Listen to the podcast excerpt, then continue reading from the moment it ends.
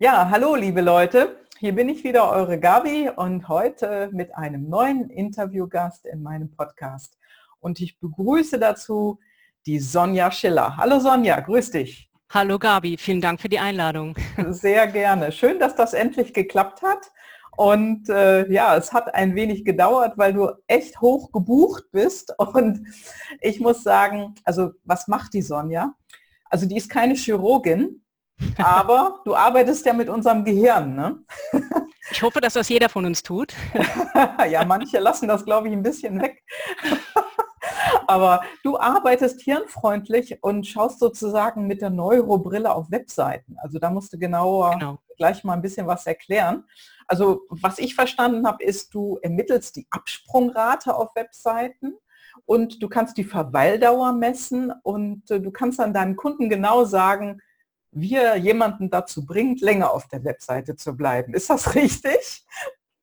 So ganz grob? Ja, sehr. Also es, es, da sind jetzt ein paar Themen miteinander vermischt. Mhm. Denn ähm, das eine ist, dass man Besuchs, ähm, Besuchsverhalten messen kann. Also das ist mhm. etwas, was ähm, auch jeder kann, der sich nicht so sehr mit unserem Gehirn beschäftigt, sondern der sich eher mit Analyse-Tools wie Google Analytics oder anderen Web-Tracking-Tools ähm, beschäftigt und auskennt. Also das ist relativer Standard für jeden Website-Betreiber, dass er misst, wie viele Leute kommen auf meine Website, über welche ähm, Kanäle kommen die, wie lange mhm. bleiben die. Äh, das Schwierige ist nur, dass viele mit diesen Daten nicht so sehr viel anzufangen wissen und sich dann in vielen Statistiken verlieren und sich von den Agenturen äh, für teures Geld äh, schöne Berichte liefern lassen. Mhm. Aber wenn es dann um die Frage geht, ähm, warum haben wir denn eine hohe Absprungrate oder warum bleiben die Leute denn nicht da, haben Buchungen, dann ist oft äh, so ein, äh, sind oft Ausweichantworten da und man hat nicht so richtig Erklärungen dafür. Und genau an dem Punkt komme mhm. ich ins Spiel. Mhm, das ist ja spannend. Also das heißt, also äh, das ist ja super, was du gerade auch gesagt hast. Da kommen irgendwelche Erklärungen ins Spiel, die nicht so ganz schlüssig sind. Aber du erklärst es wirklich von A bis Z, dass der Kunde das auch hinterher versteht und hinterher sich vorstellen kann, was da wirklich passiert. Und dann kann man eine Änderung herbeiführen. Ne? Genau, also mhm. natürlich habe ich auch keine Kristallkugel, die mir ganz genau sagt, dass alles 100% richtig ist. Mhm. Aber ich habe einen äh, Ansatz entwickelt, den mhm. Neurocheck, bei dem ich ähm, mich gefragt habe, was ist denn der kleinste gemeinsame mhm. Nenner, mhm. äh, nach dem unser Gehirn arbeitet. Etwas, was völlig branchen- und zielgruppenunabhängig ist mhm. und mit, denen, ähm, mit dem sich sehr, sehr viel erklären lässt. Mhm. Und dieser Ansatz, der hilft mhm. mir, Thesen aufzustellen mhm. und die ähm, Zahlen aus den Tracking-Tools, die helfen mir, diese Thesen zu stützen. Also zu überprüfen, wie nah ist diese These denn tatsächlich auch am Datenmaterial. Und da kann man sich super gut äh, daran entlanghangeln, wo lohnt sich denn eine Optimierung und an welchem Punkt genau setzen wir an. Dann muss man nämlich nicht die komplette Webseite ähm, untersuchen, sondern man weiß schon sehr genau, wie man das eingrenzen kann und an welcher Stelle sich eine Optimierung überhaupt lohnt. Mhm. Also das hört sich sehr spannend an, äh, vor allen Dingen, weil man ganz genau spezifisch das Ganze untersuchen kann. Und äh, ja, sind das denn hauptsächlich ähm, Kunden, mit denen du arbeitest, die Shop-Systeme benutzen oder spielt das keine Rolle? Also bei denen ist es natürlich am deutlichst, äh, deutlichsten messbar und am einfachsten kalkulierbar, wie viel Aufwand sich ähm, für die Optimierung lohnt, weil man mhm. bei Warenkörben sehr klar sagen kann, was ist denn eine Interaktion monetär wert.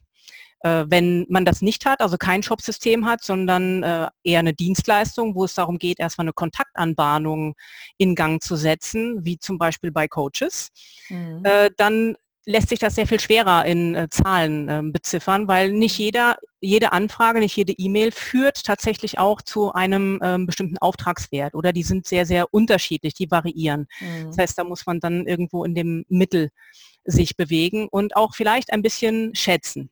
Mhm. Also, äh, die meisten meiner Kunden kennen tatsächlich nicht den Wert äh, ihrer Kunden und können gar nicht so richtig sagen, was wäre denn ähm, die Akquise für einen Kunden überhaupt wert? Wie viel darf ich denn investieren, um noch einen positiven Return on Investment zu bekommen? Mhm. Und dann hangeln wir uns da an dieser Frage auch erstmal ähm, vorsichtig entlang, um zu gucken, in welchem Bereich lohnt es sich denn. Also da fangen wir dann auch mit kleinen Schritten an. Mhm. Ah, das ist ja spannend. Also ich habe das noch, ich habe da zwar schon öfters von gehört, dass das natürlich messbar ist und dass es natürlich auch Agenturen gibt, die da äh, mitarbeiten, aber dass das so explizit äh, vereinzelt dargestellt werden kann, das war mir gar nicht klar. Also wie bist du dazu gekommen, sag also, mal? Also, äh, bevor ich die Frage äh, stelle, wie ich dazu gekommen bin, äh, will ich noch mal kurz sagen, was man alles so messen kann. Also, oh ja, sehr gerne. Gerade wenn es um Interaktionen geht, dann ähm, sind es eben nicht nur Verkäufe, die kann man messen, aber man kann zum Beispiel auch den Klick auf eine Telefonnummer messen oder den Klick auf äh, eine E-Mail-Adresse. Mhm. Äh, wenn man nämlich zum Beispiel kein Kontaktformular nutzt, dann möchte man vielleicht trotzdem wissen, wie oft haben die Leute denn andere Kontaktmöglichkeiten genutzt und welche mhm. Kontaktwege bevorzugt mhm. denn der Kunde? Mhm. Und wenn ich das hinterher in der Auswertung weiß, dann kann ich mit der Aufmerksamkeitslenkung auch äh, so arbeiten, dass ich den bevorzugten Kontaktkanal der, ähm, der Website-Nutzer in den Aufmerksamkeitsfokus stelle, dass die Nutzer diesen Kanal schneller finden. Mhm, okay. Und dieses schneller finden können, das ist genau das, ähm, was diese Hirnfreundlichkeit ausmacht, dass die Leute mhm. quasi in den Flow kommen bei, ihrer, bei ihrem Website-Besuch und nicht lange nachdenken und suchen müssen. Denn das ist genau das, was unglaublich viel Energie kostet. Mhm. Und, ja, und letztendlich äh, sind sie dann irgendwann weg, wenn sie dich gefunden haben, was sie gesucht haben. Ne? Ja, und selbst wenn es auf deiner Webseite ist und es ist aber an einer Stelle, wo es der Nutzer nicht erwartet, dann wird er da auch nicht hinkommen. Mhm. Und der allererste Moment eines Website-Besuchs, der ist äh, unglaublich entscheidend dafür, ob sich jemand mhm.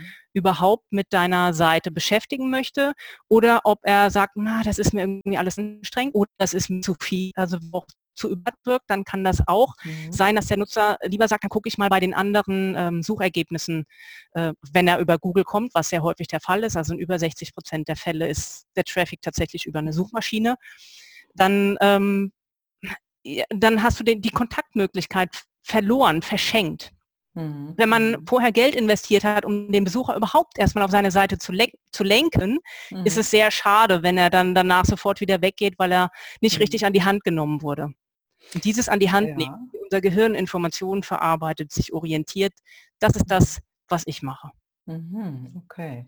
Also was ich schon mal festgestellt habe, wenn ich irgendwo auf Webseiten schaue, ich suche ganz oft, also wenn ich wissen möchte, wo sitzen die denn? Wo sind die? In mhm. welcher Stadt? Dann finde ich das oftmals gar nicht. Entweder ja. ist es gar nicht drauf oder ist es irgendwo versteckt. Letztendlich steht es natürlich immer im Impressum. Das ist schon klar. Mhm. Aber ähm, manchmal ist es ja nicht die Adresse, die man erreichen möchte. Ja. Und das ist schon etwas, äh, wo ich auch schon öfters gesucht habe. Ja, okay. Ja. Es ist häufig so, dass äh, Website-Betreiber vom Produkt aus denken und mhm. entsprechend auch die Webseite nach den Firmenstrukturen ähm, ausrichten. So denken wir aber als Nutzer nicht. Wir äh, haben ganz andere Ansätze, wenn wir aus Nutzerperspektive auf Webseiten kommen. Mhm. Wir haben nämlich nicht das ganze Fachwissen, das in einem Unternehmen zu einer Produktreihe ähm, vorliegt. Also häufig wird man ja gefragt, ähm, bist du eher Kategorie A, Kategorie B, zum Beispiel äh, bei den Mobilfunkanbietern mit, ähm, bist du Privatkunde oder bist du ähm, Businesskunde? Mhm. Was machen denn die ganzen Freiberufler? Die sind sowohl Privat- als auch Businesskunde und haben schon in dieser allerersten weichen Frage einen riesen Konflikt. Was klicke ich? Was ist denn richtig?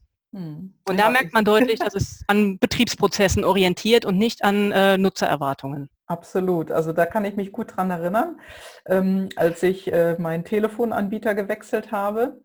Ähm, also mit dem Festnetz bin ich Privatkunde und nee, mit dem Festnetz bin ich Businesskunde und mit dem Mobil äh, bin ich äh, Privatkunde. und ähm, warum, wieso, weshalb, das ging eigentlich über, das war einfach ein gutes Angebot, warum ich dort den Business-Tarif gewählt habe. Der Punkt ist aber, ich muss beides einzeln nachschauen, mhm. wenn ich mich irgendwo einloggen will. Das ist nicht möglich, diese beiden äh, Räume, wo man ja die Rechnung dann auch nochmal runterladen kann, äh, zusammenzulegen. Also das ist für mich völlig unverständlich genau. im Nachhinein. Und, mhm. Als Nutzer fühlst du dich damit doch total unwohl. Du denkst, hey, wie bescheuert ist das? Ja, Oder im Zweifel, je nachdem, was für ein äh, Charaktertyp man ist, wenn man eher ein bisschen unsicher ist, denkt man vielleicht auch, oh, ich bin zu blöd, die Webseite zu bedienen. Mhm. Und auch das fühlt sich nicht gut an. Also äh, dieses Gefühl verknüpfen wir mit der Markenerfahrung. Mhm. Und das ist in keinem Fall positiv. Also der Gedanke, aus äh, dem das Unternehmen das so strukturiert hat, ist ja eigentlich einer, wir wollen die Prozesse erleichtern. Mhm. Aber nur fürs Unternehmen nicht für den Nutzer. Der Nutzer bringt mhm. das ganze Geld. Das ist super, dass du das jetzt so erklärst, weil es nämlich für das Unternehmen gut ist, aber nicht ja. für den Nutzer. Genau. Denn an diese Ecken stoßen wir uns ja heute. Also da, da kriegt ja jeder einen dicken Hals und eine Krise, wenn da irgendwas nicht funktioniert. Und äh, dann schieben wir es zum Schluss natürlich auf die komplizierte Technik, aber die ist es ja nicht alleine, mhm. sondern der Verursacher ist ja der Gestalter in dem Sinne im Prinzip. Genau so ist es. Und die, der, derjenige, der es gestaltet hat, der Designer, also auch ein ähm, Prozess kann man ja designen, deswegen nenne ich die alle äh, Designer auch der äh, macht sich ja Gedanken darüber, nach welcher Systematik äh, will ich das strukturieren. Mhm. Und äh, dieses Mindset, was er da mitbringt, ist entscheidend dafür, wie wohl sich ein Nutzer fühlt, wie gut er damit zurechtkommt, ob er lange suchen muss mhm. und auf viel Vertrautes äh, trifft oder ob er richtig doll nachdenken muss und eigentlich schon bei den ersten Schritten total abgenervt ist mhm. und äh, überhaupt nicht zum Ziel kommt. Mhm. manchmal müssen wir uns mit einem, äh, einer Website oder einer äh, Oberfläche beschäftigen, weil ähm, wir irgendein Ziel erreichen müssen. Wir haben dann keine freie Wahl. Aber mhm. bei Dienstleistungen und Produkten, bei denen wir die Wahl haben, mhm. da entscheiden wir dann, wenn irgendetwas zu nervig ist, uns ruckzuck dagegen, dass wir uns überhaupt damit weiter befassen und gehen dann mhm. zum nächsten und gucken, ob der das vielleicht ein bisschen hirnfreundlicher macht. Mhm. Wie viele Sekunden braucht das bei uns? Bis wir uns entscheiden, kommen oder gehen. Genau. Maximal drei bis fünf. Also ja. fünf ist eigentlich schon ganz schön viel. Ja. Und äh, wenn man jetzt Gestalter, also ähm, Grafikdesigner ähm, fragen würde, die gestalten eine Website immer nach Ästhetik. Mhm. Oder sehr häufig, nicht immer. Also äh, Gestalter oder Grafikdesigner sind häufig Künstler und wollen, dass die Seite ähm, ästhetisch besonders gut rüberkommt. Aber äh, Studien haben gezeigt, dass Nutzer eine Website nicht deshalb länger besuchen, weil sie besonders schön gestaltet ist, mhm. sondern im Gegenteil, sie haben gezeigt, dass Nutzer Webseiten, also das Besuchen, nein, das Bleiben oder Gehen nur dadurch entschieden wird, ob ein Design verstehbar oder nicht verstehbar ist. Also nur mhm. ganz gruseliges Design und schlechte Orientierung führt dazu, dass ein Besuch abgebrochen wird. Mhm. Bedeutet im Umkehrschluss, dass auch weniger schöne Seiten und vielleicht auch Oldschool-Seiten sehr gute Chancen haben, gut zu performen. Das habe ich auch schon öfters äh, gelesen. Also da gab es ein paar besonders herausgestellte, die grottig hässlich waren, aber die hatten eine unglaublich gute Performance. Und genau. jeder hat sich darüber gewundert, ja, und was hat der Mensch gemacht, dem die Seite gehörte? Nichts verändert. Das ist natürlich das Beste, was er machen kann. Don't touch running system, ne? Ja, also wenn Nutzer damit gut zurechtkommen, dann macht es überhaupt keinen Sinn, auf irgendein mhm. moderneres Design umzustellen. Im Gegenteil, das wäre fatal. Mhm. Also eigentlich sollte man nur dann Dinge umstellen, wenn sie nicht mehr so gut funktionieren. Oder mhm. wenn sie neu sind. Ja, okay. Ja, spannend. Und äh, wie bist du dazu gekommen, diese Dinge so zu untersuchen und das dann auch deinem Kunden als Service anzubieten, das zu verbessern? Also das ist ja doch sehr ungewöhnlich. Ja, also das hat sich auch im Laufe der Zeit so entwickelt. Also mhm. es ist schon seit, seit meiner Jugend. Das war ein längerer Prozess, der gar nicht von Anfang an klar war. Und seit meiner Jugend interessiere ich, seit ich reflektiert denken kann, interessiere ich mich schon dafür, wie die Dinge zusammenhängen, wie sie funktionieren und warum sie so sind, wie sie sind. Mhm. Das heißt, ich bin ein, äh, schon von klein auf ein Warum-Frager warum ist das so? Und frage noch weiter, bis ich eine Antwort habe, bei der ähm, ich das Gefühl habe, ah, okay, das ist das große Ganze. Also da, mhm. da haben wir einen wesentlichen Baustein. Also willst Und, du willst du es wissen? Ja, mich interessieren die grundlegenden Konzepte. Also nicht Aha. nur die Konzepte ähm, von Webseiten, sondern eben auch mhm. die, äh, das Konzept, wie die Welt zusammenhängt. Also mhm. gerade das, was so mhm. zwischenmenschlich ist. Wie, ja wie funktionieren wir, wie denken wir, auf was reagieren wir. Ah. Und wenn ah. dieses System so grundlegend verstanden ist, kann man das auf alle Bereiche anwenden. Ah ja, okay. Und, Jetzt habe ich das auch äh, ähm, besser verstanden. Also das ist so ein Thema. Ich äh, spreche ja viel in meinem Podcast, auch in den Solo-Folgen, hauptsächlich über intrinsische Motivation, also unsere ja. inneren Antreiber.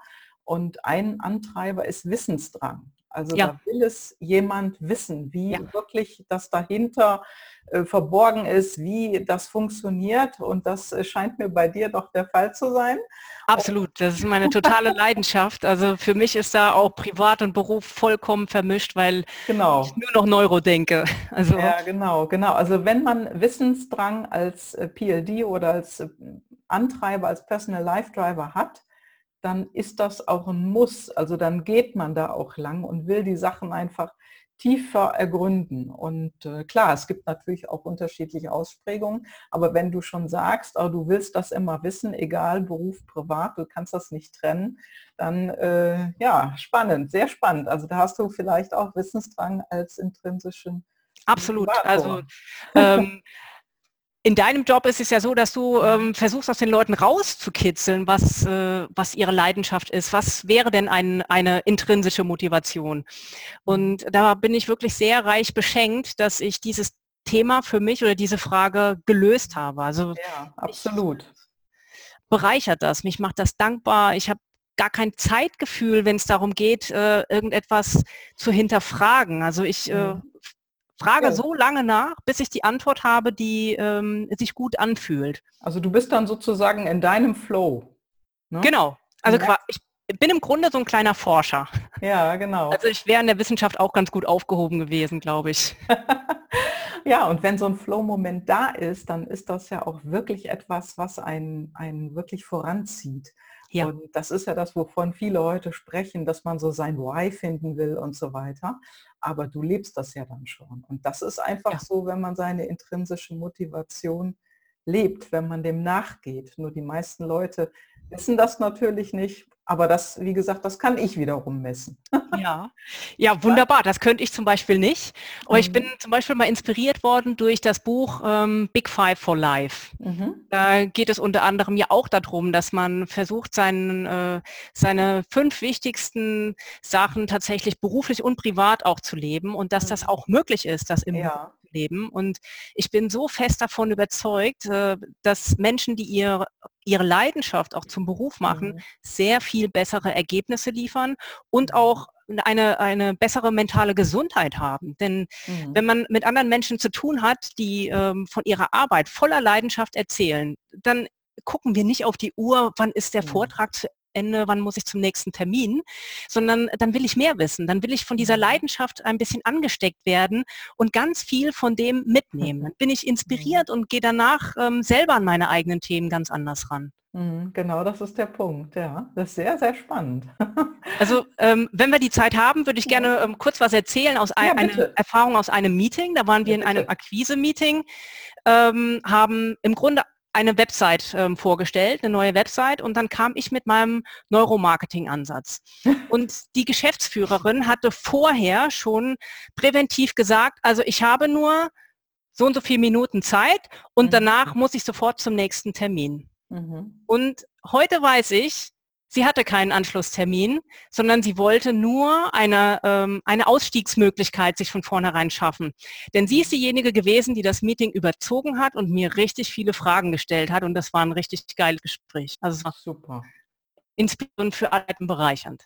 Ja, sehr, sehr interessant. Jetzt war gerade wieder so eine kleine Unterbrechung. Die Leitung oh, scheint nicht so ganz schade. stabil zu sein. Aber es ist gut rübergekommen, dass das Meeting von ihr letztendlich verlängert wurde hinterher. Genau und dass richtig, richtig gute Fragen äh, gekommen sind. Und äh, ja, Auftrag hast du sicherlich bekommen. Ne? Ja, den gab es dann auch. Und dann war auch der Preis nicht mehr, da, nicht mehr das Thema, weil es dann wirklich mhm. um die inhaltliche Sache geht. Und darum sollte es grundlegend gehen. Also egal, was man macht, äh, es sollte sich gut anfühlen für beide Seiten. Und wenn, sie, wenn es sich gut anfühlt, fängt man nicht an, über den Preis zu diskutieren.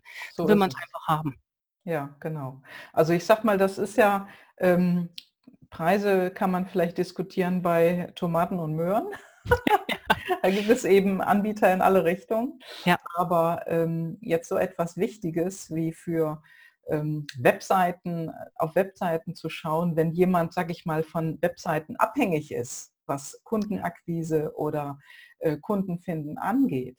Das ist natürlich dann wieder eine ganz andere Hausnummer. Ne? Genau. Mhm. Und vor allen Dingen weiß ich auch, dass es einen großen Wert hat, wenn ich Antworten darauf liefern kann, warum funktioniert etwas nicht.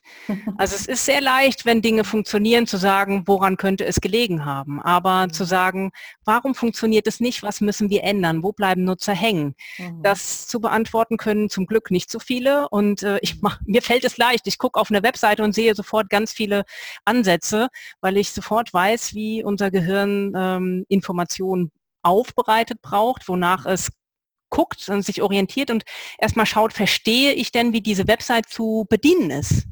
Mhm. Spannend, sehr, sehr spannend.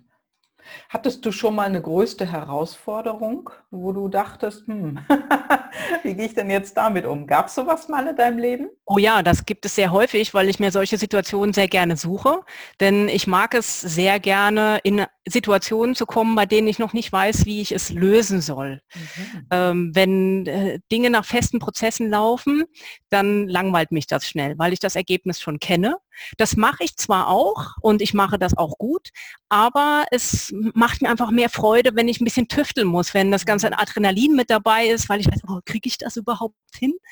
Und dann geht nämlich genau dieser Forscherdrang wieder los, dass ich ähm, rumprobiere, ausprobiere, suche, wie passen die Stücke zusammen, welche Thesen sind haltbar, welche sind nicht haltbar und hinterfrage dann eben auch sehr gerne äh, Annahmen, die ich vielleicht mitgebracht habe mhm. und äh, schaue, bin ich vielleicht schon vom falschen Ausgangspunkt ausgegangen. Mhm. Und das erweist sich als etwas ähm, sehr, sehr Wertvolles und manchmal löse ich die Dinge dann auch unerwartet schnell. Sehr gut. Ist ja auch nicht verkehrt. Ne? Ähm, was war denn das Wichtigste für dich, was du in deinem Business, ich meine, du bist selbstständig, was du in deinem Business gelernt hast? Mmh das Wichtigste. Also äh, das Wichtigste, denke ich, ist zuhören, mhm. um zu verstehen, was will mein Gegenüber denn wirklich? Denn häufig stimmt das, was sie formulieren, nicht mit dem überein, was sie wirklich wollen und was sie brauchen. Mhm. Und da ähm, haben wir, glaube ich, große Parallelen, denn in deinem Business ist das auch sehr wichtig, dass du sehr aktiv zuhören kannst, sehr mhm. aufmerksam bist und Grundannahmen vielleicht sogar über Bord wirfst, und Bewertungen erstmal weglässt. Denn mhm. wenn wir ähm, mit anderen reden und eigentlich den anderen nur als Stichwortgeber dafür nutzen, dass wir dann unser ganzes Know-how ähm, rauslassen können, dann werden wir nicht wirklich kundenorientiert ähm, unterwegs sein. Das stimmt, ja. Das ist auch das Wichtigste. Das äh, genau. äh, kann ich absolut bestätigen. Und ganz, ganz viele Menschen laufen aber so draußen rum. Ne? Ja, die meisten sogar. Und das ist äh, für mich in meinen Gesprächen mit äh, potenziellen Neukunden auch genau der Punkt, warum die dann gerne mit mir zusammenarbeiten wollen, weil sie merken, hey, die versteht mich, die hört mir wirklich zu. Und das, ich dachte, das sei normal, das macht jeder. Ich muss aber lernen, und das war eine meiner wichtigsten ähm, Erkenntnisse, dass das ganz und gar nicht selbstverständlich ist, sondern dass das ein besonderer Skill ist und mir offenbar in die Wiege gelegt ist. Umso besser. Umso schöner, genau, ja. Dafür ja. bin ich auch wirklich sehr, sehr dankbar. Großartig. Also es hindert einen, also äh, das fordert einen natürlich trotzdem immer wieder. Also man muss aufmerksam bleiben und darf sich darauf nicht ausruhen, denn sonst kann es passieren, dass man doch in ähm, seine Muster verfällt und vielleicht mhm. nicht mehr ganz so aufmerksam ist. Mhm. Ja, das ist richtig. Also ja, spannend, was du da erzählst. Sag mal, hast du in deinem Geschäftsleben oder in, überhaupt in deinem Leben sowas wie ein Vorbild auch mal gehabt, nachdem du dich ein bisschen orientieren konntest? Du meinst jetzt namentlich? Ja, vielleicht irgendjemand oder irgendwas. Also mich hatte, äh, ach ja, so ein spezie eine spezielle Person ist es nicht, aber ich suche mhm. mir immer Menschen, die für ihre Sache sehr brennen mhm. und die ein weites Mindset haben. Mhm. Und ähm, wenn ich ein solches weites Mindset ähm, treffe, dann versuche ich diese Person so, solange es geht zu verfolgen und aufzusaugen, äh, was die, äh, diese Person von sich gibt, um davon zu mhm. lernen. Und dann übernehme ich einen Teil und mhm. andere Dinge ähm, übernehme ich nicht. Und äh, ich habe diese ähm, die Haltung, in einem Interview ähm, mit Helmut Schmidt habe also nicht mein Interview, sondern ich habe mal eins ähm, gesehen mhm. mit ihm. Da hat er was sehr Schlaues gesagt, was mich wirklich bewegt hat. Und zwar wurde er zu einer Person befragt, die ähm, politisch nicht ganz auf, äh, auf seiner, Poli also sie war nicht auf seiner politischen Linie und hat sich mhm. trotzdem zu einem Verhalten äußerst positiv geäußert. Und dann wurde er gefragt, warum er das denn macht, denn es sei doch ein politischer Gegner. Mhm. Und dann hat er gesagt, naja, das mag sein, aber ich sehe doch nie die komplette, äh, die komplette äh, Person, sondern ja. einzelne Verhaltensweisen und äh, ich kann einige Verhaltensweisen gut finden und andere nicht. Und das gut finde, das möchte ich erkennen, wertschätzen. Mhm. Und genau danach versuche ich ähm, auch zu leben und mich daran zu orientieren. Und ähm, ich habe sehr häufig die Erfahrung gemacht, dass wenn ich Menschen nicht vorschnell beurteile und auch nicht verurteile, dann erfahre ich plötzlich Dinge, mhm. die in eine ganz andere Richtung gehen als das, was ich ursprünglich vermutet hätte, wenn ich nicht offen mhm. genug geblieben wäre. Und das ist total spannend, denn je länger wir Menschen kennen und mit ihnen zu tun haben, mhm. umso eher mögen wir sie auch. Und erst sehr viel später habe ich gelernt, dass das äh, ein, äh, ein Neuroprinzip auch ist. Wenn wir mit mhm. Menschen viel zu tun haben, dann sind sie uns vertraut. Und was uns vertraut ist, das mögen wir. Also könnte man im Grunde sagen, wenn ich beruflich zwingend mit jemandem zu tun habe, den ich nicht so mag, dann sollte ich viel Zeit versuchen, mit dieser Person zu verbringen, damit sie mir mhm. vertrauter wird und dann werde ich auch mehr Gemeinsamkeiten finden und sympathische Aspekte. Ja, das ist ein super, äh, ein super Ansatz und eine super Sache, was du gerade gesagt hast, dass man auch mit Menschen, die einem nicht so sympathisch sind, dass man, wenn man mehr Zeit verbringt mit denen, dass die dann sympathischer werden. Spannend. Also also auch mental diese Zeit ja, mit denen ja. verbringen. Also man muss offen sein dann im Kontakt. Das ist natürlich die Voraussetzung dafür. Ja, und wenn man selber offen ist, dann öffnet sich auch irgendwann der andere immer mehr. So ist das es. ist ja dieses Spiegelprinzip, was immer genau. äh, in der Gehirnforschung natürlich auch wieder hervorgehoben wird. Aber das ist ja wirklich etwas, was funktioniert. Es funktioniert und es, wir müssen es gar nicht lernen. Also das ist etwas, was wir wirklich von klein auf können. Also das ist die erste Möglichkeit, wie Babys überhaupt Kontakt mit ihrer Außenwelt aufnehmen. Sie mhm. studieren die Mimik äh, ihrer Bezugsperson, also meistens ja. dann der Eltern. Genau. Wir können das und es muss uns keiner erklären, dafür muss man keinen Kurs machen. Nee, da wird gelächelt und dann wird zurückgelächelt. Genau. ja, klasse. Also, wie ist das denn? Ähm, also du bist ja jetzt in dem Bereich schon eine Weile unterwegs. Würdest du, würdest du, wenn du nochmal von vorne anfangen könntest, würdest du was anderes machen? Ich würde es vielleicht ein bisschen anders angehen, damit ich schneller zum Ziel komme, denn ich habe ein paar Umwege gebraucht, um dahin zu kommen und ähm, musste häufig für meine Haltung auch kämpfen. Also mich selber auch immer wieder fragen, ist mir das wirklich wichtig? Traue ich mich jetzt, gegen den Strom zu schwimmen und mhm. vielleicht die ganzen Glaubenssätze, die mir frühere Chefs in äh, meiner Angestelltenzeit mit auf den Weg gegeben haben, über Bord zu werfen? Und das mhm. hat ziemlich lang gedauert. Also das wäre schön, wenn ich das äh, ein bisschen früher geschafft hätte, aber inhaltlich würde ich genau das Gleiche machen. Mhm. Vielleicht würde ich allerdings auch in den ähm, Neuroforschungsbereich gehen, um ähm, Dinge zu untersuchen. Mhm, okay. Da ich das aber nicht, also nicht mit erheblichen, ähm, nicht nur mit, nein, anders. Es würde erheblich viel Zeit kosten, wenn ich das jetzt nochmal umschwenken würde. Mhm. Und deswegen entscheide ich mich dafür, lieber das, was andere erforschen, ähm, zu nutzen und anzuwenden auf den Bereich dann ähm, Webseiten mhm. oder überhaupt ähm, Positionierung und digitale Präsenz. Mhm. Ist auch viel besser, finde ich.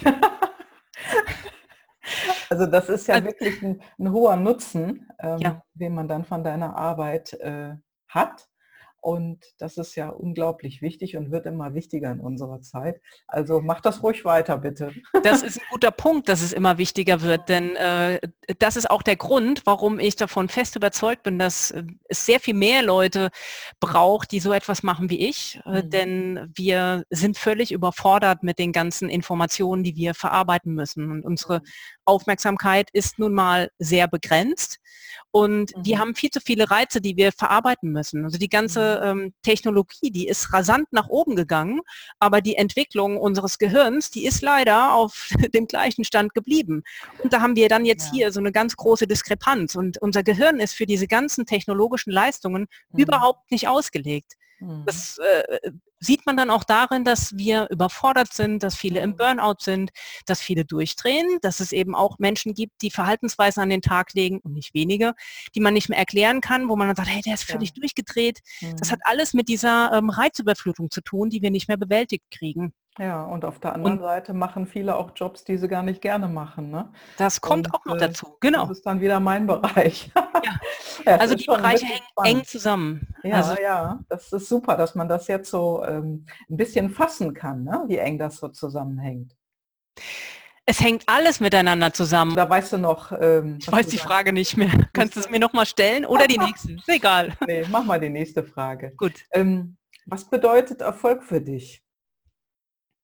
Das ist eine sehr gute Frage, denn mit der habe ich mich ähm, vor ein paar Jahren tatsächlich auch beschäftigt, weil ich mhm. immer geglaubt habe, dass Erfolg was ganz Bestimmtes ist. Mhm. Nämlich das, was andere Menschen einem so mitgeben, was Erfolg ist. Erfolg ist Karriere, Erfolg ist bestimmte.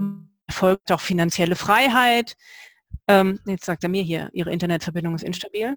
Aber tatsächlich verändert sich unsere Vorstellung von Erfolg ein ganzes Leben lang. Und mhm. ähm, wenn wir alt sind zum Beispiel, dann ist der, liegt der Erfolg plötzlich in ganz anderen Dingen. Dann wollen wir uns merken können, wie wir zum Supermarkt kommen. Wir wollen uns merken können, wie unsere Nachbarn heißen oder die Personen, mit denen wir mhm. zu tun haben. Ist eine völlig andere Definition von Erfolg. Mhm. Und als mir das klar wurde, habe ich mich auch überhaupt nicht mehr an dem festgehalten, was, ähm, was andere als Erfolg definieren, denn mhm. es ist ein Gefühl. Im Grunde ist es nur ein äh, ganz persönliches Gefühl. Genau, genau. Es ist für jeden was komplett anderes unter Umständen ja. und man muss es für sich definieren und herausfinden und nicht das glauben, was uns von außen ähm, gezeigt wird, eben auch ja. eben durch die sozialen Medien. Da ist ja Erfolg doch eine eindeutige andere Sache. Absolut. Mhm. Also wenn wir ins Fühlen kommen und äh, uns immer darauf besinnen, im guten Kontakt mit uns selber zu sein, mhm. dann werden wir schnell merken, ob etwas, was andere als Erfolg definieren, für uns auch Erfolg ist. Mhm, genau. Ja, Wahnsinn. Sonja, was ist denn dein nächstes Ziel? Mein nächstes Ziel ist, äh, eine kleine Akademie zu gründen, in der ich die Themen, die ich äh, im Neurobereich gesammelt habe, an andere weitergebe mhm. und idealerweise auch ähm, andere ausbilde, dass sie das auch weitergeben können. Denn äh, meine Kapazitäten sind natürlich zeitlich begrenzt. Das liegt in der Natur der Sache, dass ich äh, ja auch nur 24 Stunden pro Tag habe und die werde ich sicher nicht alle für Kunden aufwenden, sondern auch einen Teil für mich. Und dann macht es Sinn, diese Ideen weiterzutragen und ähm, andere damit zu inspirieren, dass sie das Verständnis äh, dafür entwickeln, ihre Dienstleistungen und überhaupt ihre ganze Kommunikation nach außen mhm. auf unser Gehirn auszurichten und nicht auf irgendwelche monetären Ziele. Die mhm. kommen dann automatisch. Also das super Idee. ja, also das wird wohl noch ein bisschen dauern, denn ich muss es nebenbei machen, aber äh, das ist mein großes Ziel, also das will ich auf jeden Fall erreichen. Ja, großartig. Also finde ich total klasse. Also bin ich gespannt, äh, davon wieder zu hören. Wirst du? Ja, ja. Frage ist nur wann. Ja, gut. Ne? Ein bisschen Zeit haben wir ja noch. Ne? Ich hoffe, ja. Ja. Ja, jetzt sind wir mit dem Interview schon relativ weit fortgeschritten, sind Was? so, ja, ist schon wieder eine Dreiviertelstunde rum, du. Das gar nicht, ja, das passiert mir immer. Also wenn ich von meinen Themen spreche, dann vergesse ich einfach die Zeit, weil es mich wirklich ja. richtig packt. Das ist doch super und äh, genau das ist ja auch richtig und gut. Ne? Klasse. Sag mal, hast du denn schon mal vor einer Sache gestanden, wo du gesagt hast, oh Gott, weiß ich nicht, ob ich das schaffe. Also hat es Zweifel, Muffensausen, Angst? Gab es da mal so einen Moment? Ja, den gab es auf jeden Fall, also gab es viele. Also ich habe ja vorhin gesagt, dass ich mich gerne in solche Situationen begebe und mich in diesen Moment dann immer frage, warum tue ich das? Ah, Aber einer Typ. Ja, irgendwie schon. Also ich so wenn es knapp wird, so auch zeitlich knapp, dann ähm, bin ich am leistungsfähigsten. Das, das, heißt, ich suche mir quasi solche Drucksituationen. Mhm. Und es gab zum Beispiel eine Situation, die ich gar nicht so bewusst beigeführt hatte, die mich aber doch äh, deutlich an meine Grenzen gebracht hat. Mhm. Und zwar mhm. habe ich da bei einem ähm, Analytics-Wettbewerb mitgemacht. Also da ging es um Web-Analyse-Themen, wo nur Cracks irgendwas vorstellen. Und mhm. mein, mein Spezialgebiet ist ja der Neurobereich. Also die ganzen mhm. Analysesachen von den Tracking-Tools, die lerne ich zwar nebenbei und ich nutze sie auch, aber ich bin da nicht so tief drin wie echte mhm. Techies. Und dann habe ich diesen Wettbewerb gewonnen. Und die Folge wow. davon war, ich musste auf, den, äh, auf die große Bühne in der nächsten Veranstaltung und da sind 500 Leute da gewesen, alles Techies und auch Leute, die diese Technikerwartung hatten bei dem Vortrag. Und dem habe ich mich nicht so gewachsen gefühlt. Es gab drei Finalisten und boah, da hatte ich, ähm, da war ich richtig, richtig aufgeregt, aber irgendwie schafft man das auch. Also wichtig ja. ist nur weiterzureden, es durchzuziehen und wenn man dabei zittert und einem die Stimme wegbricht, ist egal. Hauptsache durchziehen und souverän bleiben. Ja, genau. Und du hast es getan. Und ich habe es getan. Das Großartige ist ja, dass du gewonnen hast und du bist nicht so ein Techie, sondern du kamst von der anderen Seite da dran. Das ist ja sehr, sehr spannend. Ich vermute auch tatsächlich, dass es an der Neuroaufbereitung der Präsentation lag und gar nicht so an dem inhaltlichen Thema. Das ist, war einfach leichter verdaulich. Ja, super. Das ist äh, ein Pluspunkt, denn viele Folien kann man eh nicht verstehen, genau. die uns so gezeigt werden. Und da ist es doch schön, wenn man da mal wirklich sofort begreift, was will mir der andere da sagen. Ne? Und genauso ist es eben auch für ähm, Unternehmen, die Produkte haben, die jetzt vielleicht nicht so einzigartig sind oder von denen sie glauben, sie sind nicht einzigartig. Wenn sie die gut transportieren und hirnfreundlich transportieren, mhm. dann haben sie trotzdem sehr gute Chancen, an den fachlich überleger, überlegeneren Wettbewerbern vorbeizuziehen. Also das war doch noch mal ein guter Satz, Mensch. Den Produkten Seele mitgeben. Mhm, mhm. Spannend. Ja, Sonja, Kommen wir zu unseren letzten drei Fragen mit den ja. Karten. Ja. Wahrscheinlich oh. nicht aus meinem Fachbereich. Nee, das sind für, vermutlich sind es andere, aber es macht ja. Ja, ja gut. Ich zieh mal die erste Karte. Was schätzt du am meisten an einem Menschen? Offenheit, sagte ich. Offenheit, okay. Also wenn jemand mit einem äh, offenen Mindset kommt mhm. und versucht, wertfrei zuzuhören und zu agieren. Das mhm. schätze ich am allermeisten. Also mhm. da ertrage ich auch Wahrheiten, die nicht ganz so schön sind. Wenn derjenige offen ist, dann inspiriert mich das und das kommt immer wie ein gutes Gefühl an. Also selbst wenn es irgendwie eine negative Nachricht sein sollte. Also mhm. Offenheit, ganz ja, klar. Super, danke. Mhm. Nächste Karte. Ja. Wovor hast du am meisten Angst? Ich glaube, da haben wir fast schon drüber gesprochen gerade, ne?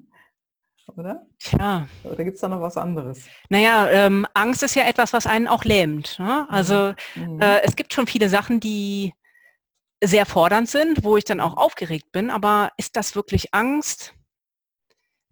Angst, der Begriff Angst ist für mich negativ behaftet und äh, alles andere die, mit den Herausforderungen, das ist für mich eher mit Mut verbunden. Also trotz der mhm. Angst zu handeln, das, ja, Angst, habe ich vor irgendetwas Angst? Ich glaube nicht. Ich glaube nicht. Also mir fällt nichts ein und das finde ich ist ein gutes Zeichen. Das ist ein sehr gutes Zeichen. Die Frage ist ja auch immer, hat man Angst oder hat die Angst dich? Ja, Ne? Das ist ein guter Punkt. Also der, der, auf die Frage kommst du wahrscheinlich häufig mit deinen Klienten.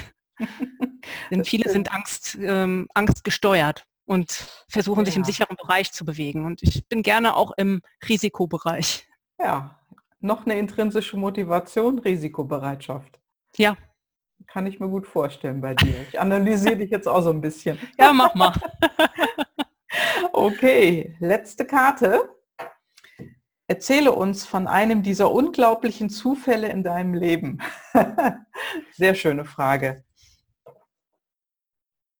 Gab's Dem einen, ja, es gab, es gab sehr viele Zufälle. Mhm. Aber ja, der, wenn man risikoreich lebt, dann kommen die eher, oder? Ja, ja, es hat halt sehr viel auch mit Vertrauen zu tun, dass eine, mhm. eine neue Situation einem das bringt, was äh, einen voranbringt. Und mhm. ähm, der, der beste Zufall ähm, ist privater Natur. Der war mhm. vor ein paar Jahren, ähm, als das Internet mir die Liebe meines Lebens gebracht hat. Also mhm. das sind ja auch eher zufällige Begegnungen, die man mhm. zwar versucht ein bisschen zu steuern, aber äh, man kann es nur sehr begrenzt. Und ja, ja das ähm, macht mich zu einem sehr, sehr glücklichen Menschen.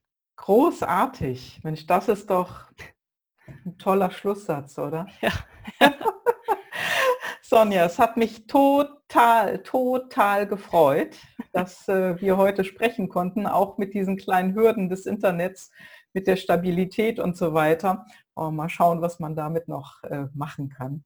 Und vielen, vielen Dank, dass du da warst. Sehr, sehr gerne. Und wenn mal weitere Themen sind, ich habe noch eine ganze Menge zu erzählen. Also darfst mich gerne wieder einladen, liebe Gabi.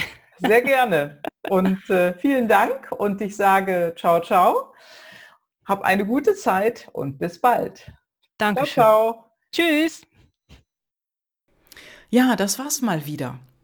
Und ja, wir haben über intrinsische Motivation kurz gesprochen. Und wenn du auch mehr wissen möchtest zu den inneren Antreibern oder unserer intrinsischen Motivation, wenn du darüber mehr wissen willst, oder zu unseren PLDs oder Personal Life Drivern, dann komme zu meinem Impulsabend. Ich veranstalte den Impulsabend regelmäßig und den Link dazu, den findest du hier in den Show Notes.